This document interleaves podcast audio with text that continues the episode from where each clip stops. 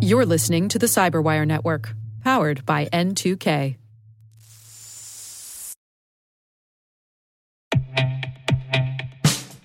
And now, a message from Cyberbit.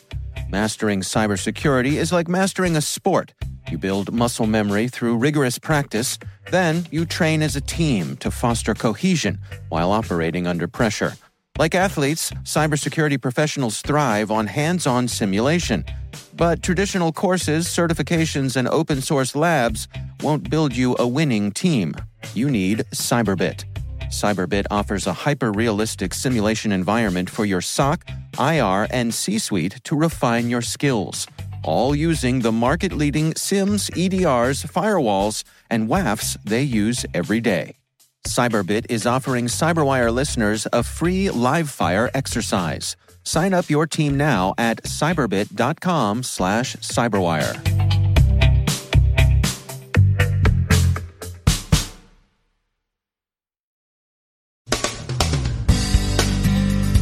Trojanized USB sticks are out in the wild, so are phishing emails complete with backdoors and spyware payloads.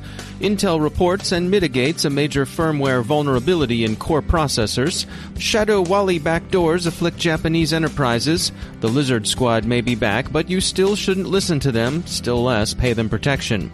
Neustar looks at DDoS trends. And do InfoOps heighten the contradictions?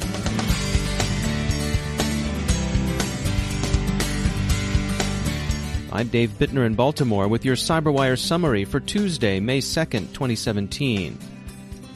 Some malware found in the wild affects products by two of the world's largest vendors, IBM and Apple, and Intel has found a vulnerability in its core processor's firmware. This may be a busy do it yourself week for sysadmins, especially in small and medium enterprises. In the first incident, it appears that IBM inadvertently shipped Trojanized USB sticks to customers. The devices were to be used as initializers for IBM Storwize disk racks. The company has, of course, stopped shipping the drives and is advising customers to destroy any they've received. The malware is apparently a Trojan dropper that enables installation of other malware. According to researchers at security firm Kaspersky, this particular malware strain has hitherto mostly affected Russian systems. It's basically spyware, and Kaspersky researchers say it reports back to gangland operators. So, if you've received a USB drive from IBM with the part number 01AC585, don't use it. If you already did, IBM recommends making sure your antivirus software is up to date configuring that security software to scan temporary directories, and then, of course, scanning.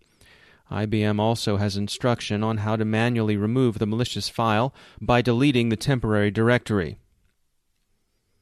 Checkpoint warns that the OS 10 Dok malware that installs a backdoor and monitors web traffic has been spreading through European targets. Like most successful Mac malware, it's disseminated through phishing. Apple says Gatekeeper wasn't bypassed, and that although the malware was signed with a legitimate but illegitimately obtained certificate, that certificate has now been revoked. There's also a firmware vulnerability in Intel platforms that researchers say is nine years old. Intel has patched its widely used core processors, with the fix extending back to its first generation core, Nehalem, which shipped in 2008. The company warns that if left unpatched, the flaw could lead to remote management takeover of systems using Intel Active Management Technology, Intel Small Business Technology, and Intel Standard Manageability. These are widely used by small and medium enterprises who are advised to work through the patching as soon as they can. We've all seen the ads for the latest and greatest security products promising that they, and only they, have the solution that, at last, is going to solve all the world's cybersecurity problems. Heck, we run some of those ads here on the Cyberwire, and they are awesome. That said, it's important to not forget the basics. Paul Farrell is CEO of Nehemiah Security we think it's it's really important um, that a lot of good can happen in the industry by by doing the unglamorous stuff. And the industry headlines get the glamorous all the time, uh, the newest, sexiest exploits and how to block them.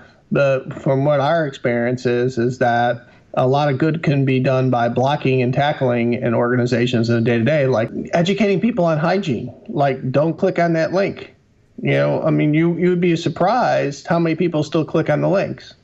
Um, so it's it's concentrating on that kind of stuff, and then locking down applications. You know, not allowing browser plugins, um, doing doing upgrades, patches. You know, identify the problem in your network, manage it, and then put stuff in place to protect it. Are we, are we really talking about a balance here of making sure that you're blocking and tackling with the basics, but then uh, you know having some of the, the newer tools as well?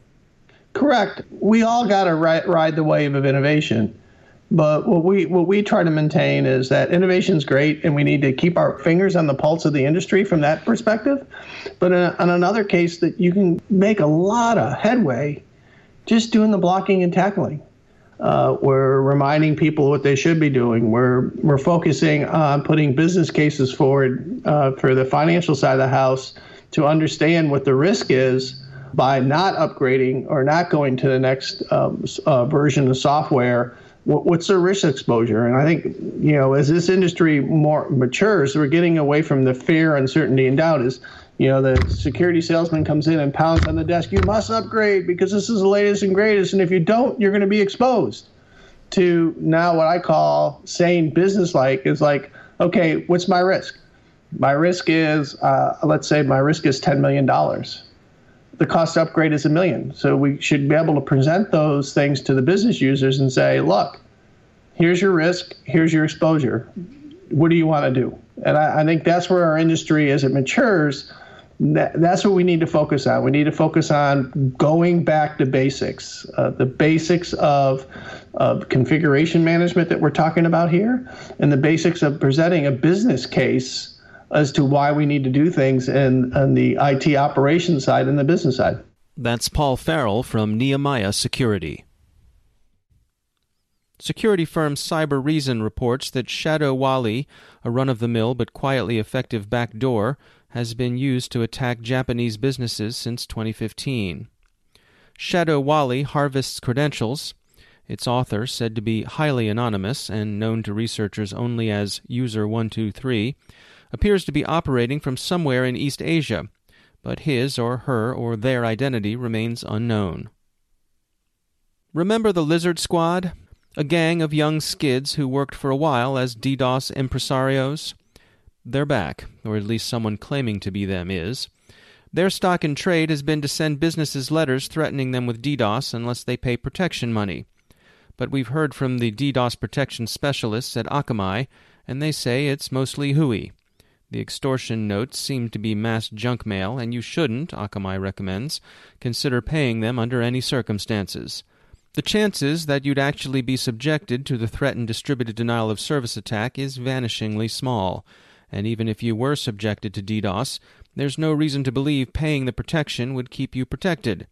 Keep your Bitcoin in your wallets, and if you're trolled by Lizard Squad, let law enforcement know. Security company Neustar today released a major study of DDoS trends. Real trends, that is, not bulk mailed nasties like the likes of the Lizard Squad. The problem is, unfortunately, real and increasing. The size, pace, and volume of attacks have grown significantly over the past year, as have the costs they exact from enterprises. In the field of cyber conflict, observers continue to point out the conceptual continuity of old school propaganda with new school information operations. The latter are troublesome in that technology has lowered the barriers to entry, now small nation states and even smaller movements, can exert a formidable effect on mass opinion by working effectively online. One of the goals of some of the mass movements is also familiar from the late 19th century heightening the contradictions. The viler the messaging, the more pressure governments come to feel to do something, and that something is often a step on the slippery slope to repression. There's a growing parliamentary sentiment in the UK, for example, to punish social media providers who fail to stop, quote, hate speech from crossing their platforms, end quote. The old Bolsheviks would have understood perfectly.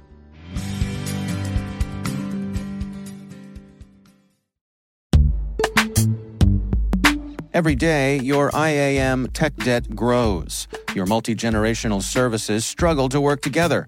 Building an identity fabric can fix this. It makes all your identity tooling stronger and allows you to connect any app to any service you want to use with zero coding, zero maintenance, and zero app downtime. Strata's identity orchestration platform separates the identity logic from your applications so you can optimize existing IAM tools and manage them in a single control plane. Now, every vendor, standard, and architecture work together.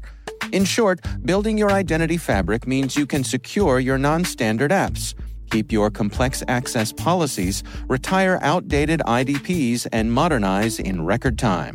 So build your fabric with Strata Identity and get rid of tech debt for good. Visit strata.io slash cyberwire, share your identity priorities, and receive a pair of AirPods Pro. Offer valid for organizations over 5,000 employees. Connect today at strata.io slash cyberwire.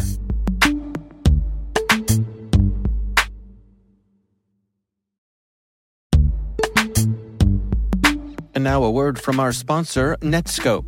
Netskope is a worldwide leader in SASE and zero trust. Its unified platform, Netskope One, provides optimized access and zero trust security for people, devices, and data anywhere they go, helping customers reduce risk, accelerate performance, and get unrivaled visibility into any cloud, web, and private application activity.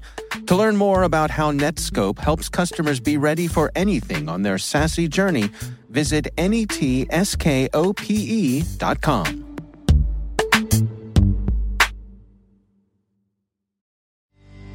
Joining me once again is Ben Yelin. He's a senior law and policy analyst at the University of Maryland Center for Health and Homeland Security.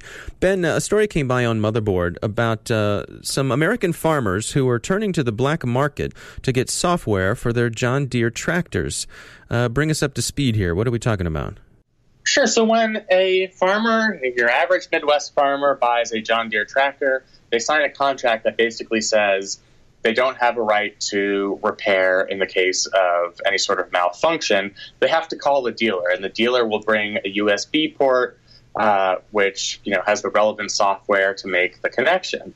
John Deere owners don't like this. Uh, they don't want to pay the exorbitant cost of calling the dealer. Sometimes it takes a long time for the dealer to make an appointment and get there. You don't want to interrupt your farming, et cetera, et cetera.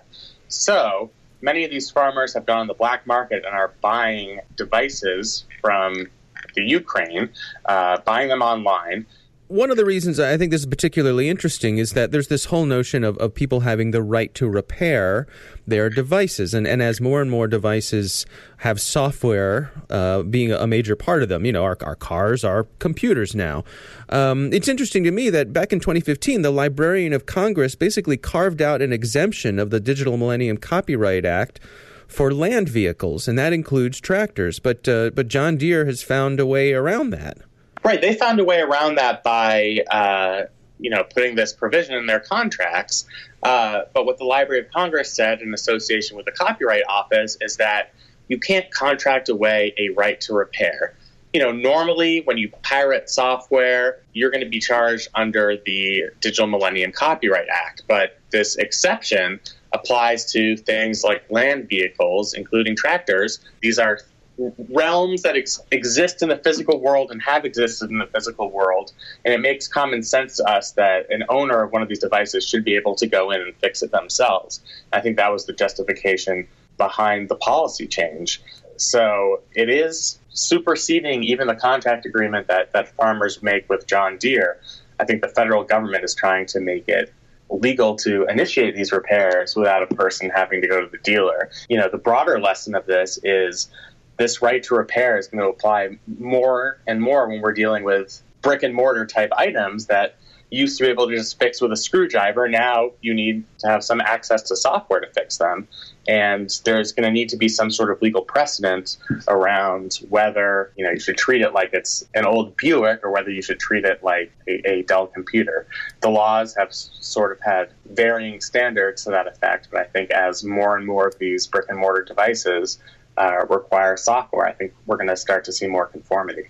Maybe there can be a contract provision, provision where the owner of the tractor can make these modifications, can you know, legally under the law procure software, even on the black market, but they're responsible for uh, any potential damages to to the tractors. Right. All right. It's an interesting one. Ben Yelin, thanks for joining us.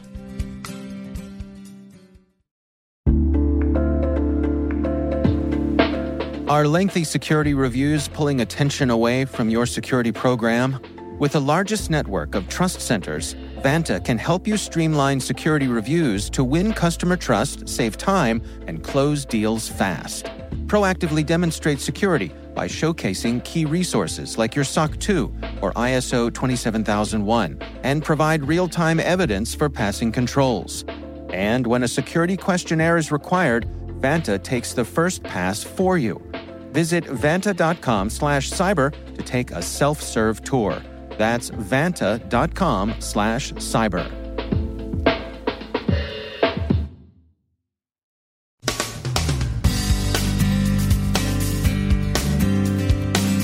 And that's the Cyberwire.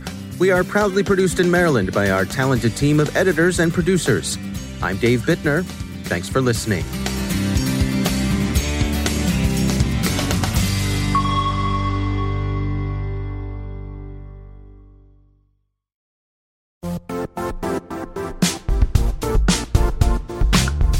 And now, a word from our sponsor, Zscaler, the leader in cloud security.